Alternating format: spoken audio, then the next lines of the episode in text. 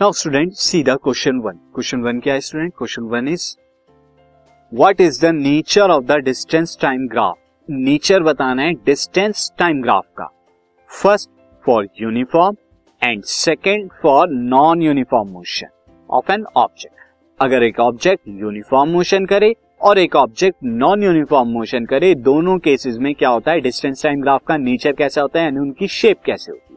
तो as you can see uniform motion के लिए स्टूडेंट क्या होता है, अगर हम शेप की बात करें डिस्टेंस टाइम ग्राफ क्या होता है, स्ट्रेट लाइन होता है। दूसरा नॉन यूनिफॉर्म मोशन के लिए क्या होता है, ग्राफ कर्व्ड लाइन होता है। तो अगर आप बनाएंगे डिस्टेंस टाइम ग्राफ किसके लिए, यूनिफॉर्म मोशन के लिए तो straight line and non uniform के लिए curved line. This podcast is brought you by hub hopper and Shiksha Abhiyan. अगर आपको ये पॉडकास्ट पसंद आया तो प्लीज़ लाइक, शेयर और सब्सक्राइब करें और वीडियो क्लासेस के लिए शिक्षा अभियान के यूट्यूब चैनल पर जाएं।